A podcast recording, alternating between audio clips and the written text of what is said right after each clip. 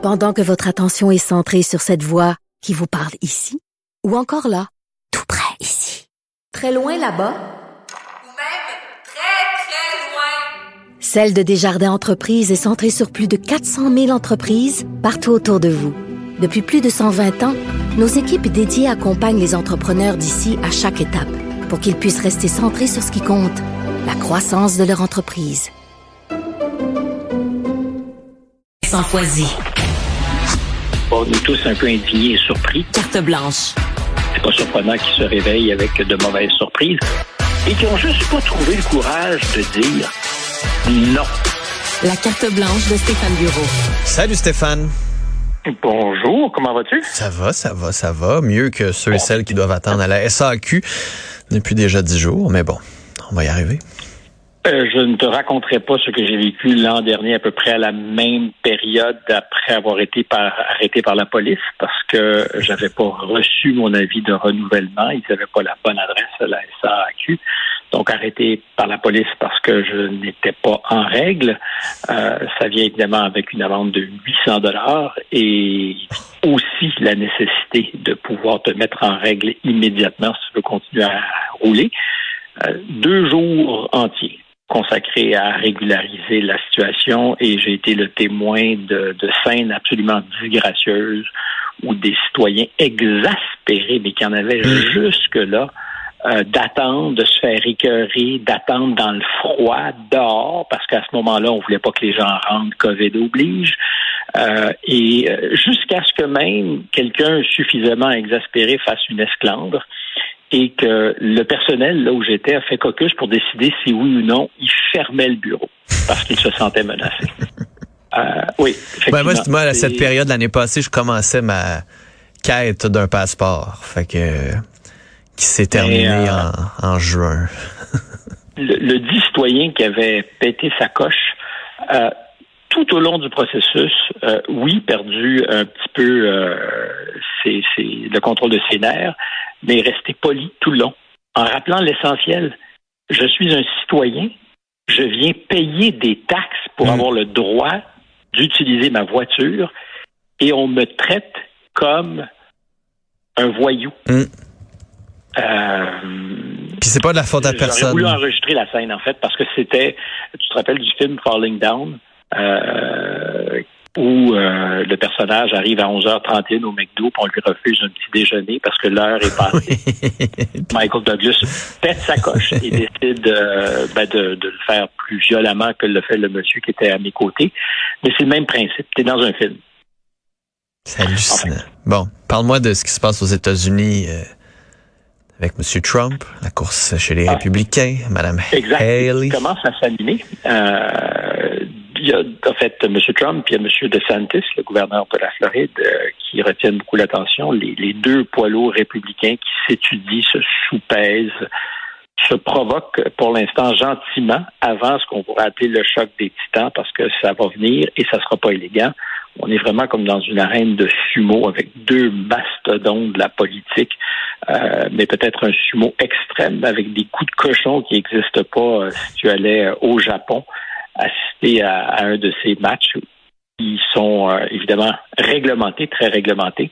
Les, deux pugilistes qui nous intéressent faisaient en fin de semaine des exercices de réchauffement euh, qui sont aussi peut-être une manière de s'impressionner ou de s'intimider. S'il y avait un autre parallèle ou une autre métaphore, je dirais c'est comme les grands singes. chez gorille, ouais, c'est ça. Exactement, exactement. C'est qui frappent sur les pectoraux, arrachent un arbre à côté d'eux devant l'adversaire, dans l'espoir évidemment de décourager euh, l'autre avant le combat en disant écoute, c'est moi le plus gros des deux, t'as pas de chance.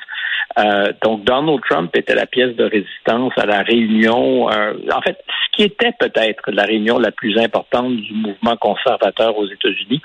Je dis ça euh, au conditionnel parce que c'est plus exactement le, même happening que ça a déjà été. Il y a une époque où tous les candidats sérieux républicains se faisaient un devoir d'être présents. C'est moins le cas. C'est aujourd'hui plus une, une bébelle qui euh, sert les intérêts de, M. Trump, aussi de M. Bolsonaro, parce que euh, on sait que l'ancien patron du Brésil est en Floride, exilé depuis deux mois a été présent à prononcer une conférence. Donc, c'était le, CPAC, le Conservative Political Action Conference.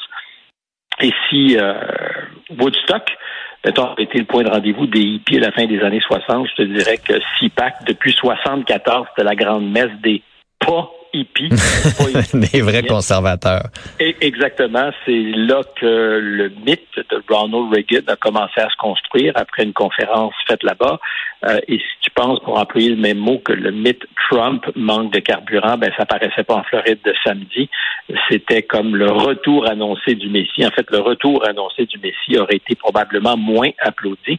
Euh, puis l'événement, la conférence CIPAC, est toujours le prétexte d'organiser un, une espèce de sondage sur les préférences des participants en vue du prochain cycle électoral. L'an dernier, Trump avait fait un score de 59% de Santis euh, était à près de 30 En fin de semaine, l'agent orange était à 62 puis le gouverneur de la Floride a une vingtaine de points de pourcentage. Inutile de dire que l'ex-président s'est réjoui de son succès et il l'a fait savoir prestation samedi de deux heures qui nous permet de voir et d'entendre euh, sur la forme comme sur le fond ce que Trump va proposer à ses électeurs, parce que lui est vraiment en campagne.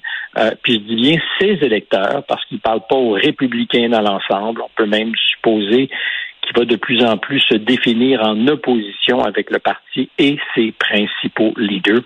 Euh, Trump a dit être le guerrier ou le justicier qui va remettre le pays à l'endroit. C'est sa promesse faire payer aussi ceux qui sont responsables du chaos. Euh, il promet euh, de les châtier. C'est le mot qu'il a employé, euh, retribution. La promesse fondamentale qui risque d'avoir, je pense, des échos aux États-Unis, c'est sortir le pays de l'engrenage de la guerre, d'éviter ce qu'il annonce déjà comme potentiellement une troisième guerre mondiale. Aussi, reconstruire les bases industrielles des États-Unis, réduire toute dépendance à l'endroit de pays concurrents, la Chine particulièrement.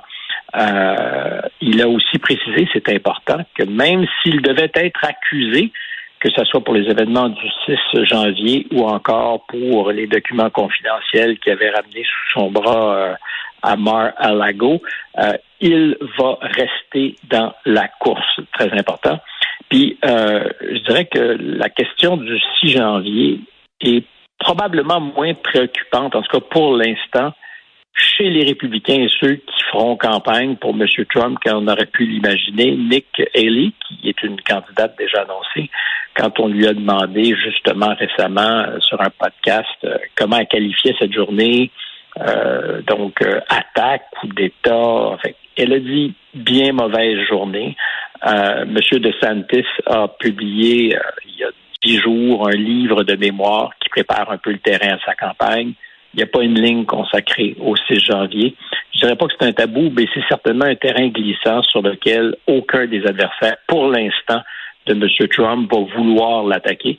Alors, il y a probablement les, coups des franches euh, de ce point de vue-là, mais ce qui était intéressant, c'était de voir que quoi qu'il advienne, le candidat Trump, lui, a l'intention de continuer à faire campagne. Donc, s'il était accusé, ça ne l'arrêtera pas.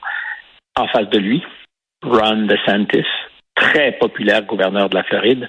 Euh, j'étais là en début de semaine dernière en Floride avec des amis qui, eux, ne souhaitent absolument pas qu'il se présente à la présidence. Ils veulent le garder pour eux? Ou? Oui, c'est un excellent gouverneur. Il a euh, absolument donné un souffle à l'État. On l'aime, on le veut. Euh, ça fonctionne, ça marche. Puis une chose qui est certaine, que tu sois favorable à DeSantis ou non, ou à un gouverneur ou à un autre, c'est vrai qu'un homme ou une femme politique peut avoir aux États-Unis un réel impact changer les choses à la hauteur de l'État. Est-ce que l'homme providentiel ou la femme providentielle, ça devait se présenter, peut changer les États-Unis? C'est certainement discutable. Les, forces de résistance sont tellement grandes, euh, mais c'est vrai qu'un homme ou une femme peut, euh, à la tête d'un État, en changer substantiellement la dynamique. Euh, donc, c'est peut-être pour ça que, que ceux avec qui j'étais me disaient on veut pas le perdre, on veut le garder. Son programme à M. DeSantis est de plus en plus clair. Le wokisme euh, très nommé, euh, lui, il ne fait pas dans la périphrase, c'est dans son collimateur. Il le dit clairement, le répète, c'est une gangrène qui menace les États-Unis et l'Occident. L'équivalent, selon M. DeSantis, du marxisme à une autre époque. L'avantage pour les électeurs, c'est que son programme électoral n'est pas une série de propositions théoriques. Euh, on peut faire le bilan, le bilan de ce qu'il a fait depuis quelques années. On peut le voir à l'œuvre en Floride, justement, s'attaquer très frontalement à tout ce qui branche le mouvement woke. Alors, euh, inutile de dire que la critical race theory est éventrée par le gouverneur de la Floride? Euh, ça n'a pas de place à l'école ou ailleurs, tout comme euh, l'intégration d'une composante distincte du programme d'histoire consacré spécifiquement à, l'histoire noire ou l'histoire des Noirs. Euh, c'est un mouvement de plus en plus vaste aux États-Unis pour dire on doit on doit rechanger ou pas rechanger, changer le, le, cursus et faire en sorte qu'on qu'on fasse une plus grande place à cette portion de notre histoire il dit euh, on a une histoire, on peut certainement euh, la, la, la, la, travailler, mais l'idée qu'il y ait deux histoires parallèles racontées, ça n'arrivera pas chez nous en Floride. Pas non plus d'éducation sexuelle, parce que pour lui, c'est de la propagande chez les enfants. Donc, rien qui peut être fait avant l'âge de, de 8 ans. Euh, ça avait été euh, beaucoup montré du doigt, cette intention, qui est aujourd'hui d'ailleurs plus qu'une intention, ça a été légiféré du, gouverneur en disant que c'était une, espèce de réaction homophobe. Il dit non, non, euh, moi je ne veux pas qu'on parle à nos enfants de, de, moins de 8 ans d'éducation sexuelle et de, de, genre ou de sexe assigné à la naissance. On fera ça plus tard. Donc, très clairement, un programme avec lequel on peut être encore une fois d'accord ou pas, mais qui est présenté non pas juste euh, dans une série de promesses, mais qu'on peut voir s'incarner en Floride depuis quelques années. Euh, de Santis, en fin de semaine, très intéressant. Il était pas en Floride pour hmm. peut-être écouter dans un coquillage euh, l'écho ou, le vague du discours de Trump. Il était où? Au Texas. Ah ouais. Texas, qui est évidemment essentiel pour un républicain qui veut la Maison Blanche, euh, aussi peut-être comme le grand gorille qu'on décrivait tout à l'heure pour euh, intimider le gouverneur local, M. Abbott, qui aurait peut-être des ambitions, euh, rappeler là-bas que sa politique COVID à lui de Santis pendant les deux dernières années était probablement encore euh, plus audacieuse, si on a utilisé un mot, que celle qui était pratiquée par le gouverneur euh, Texas, en disant moi j'ai jamais fermé des écoles à aucun moment. Donc euh, une manière aussi de rappeler aux électeurs texans que s'ils veulent the real thing, c'est peut-être M. DeSantis. Et, et, hier, il était en après-midi ou en soirée à la Ronald Reagan Library. Donc, euh, il allait euh, d'abord lever des fonds, mais aussi c'est un peu comme euh, le sanctuaire. si on veut parler hmm. dans, l'histoire des 50 dernières années d'un président mythique qui a... Chez les républicains, c'est le grand. Exactement. Exactement. C'est la tête qui manque encore au Mont Rushmore et que tout le monde espère pouvoir graver dans la pierre, celle de, de Ronald Reagan. Alors, il était à la Ronald Reagan Library. On dit que c'était à guichet fermé. Hmm. Évidemment, c'est pas un marché fertile pour les républicains que la Californie, mais euh, il, y a, des conservateurs et il y a de l'argent. Donc, clairement, M. DeSantis est en campagne.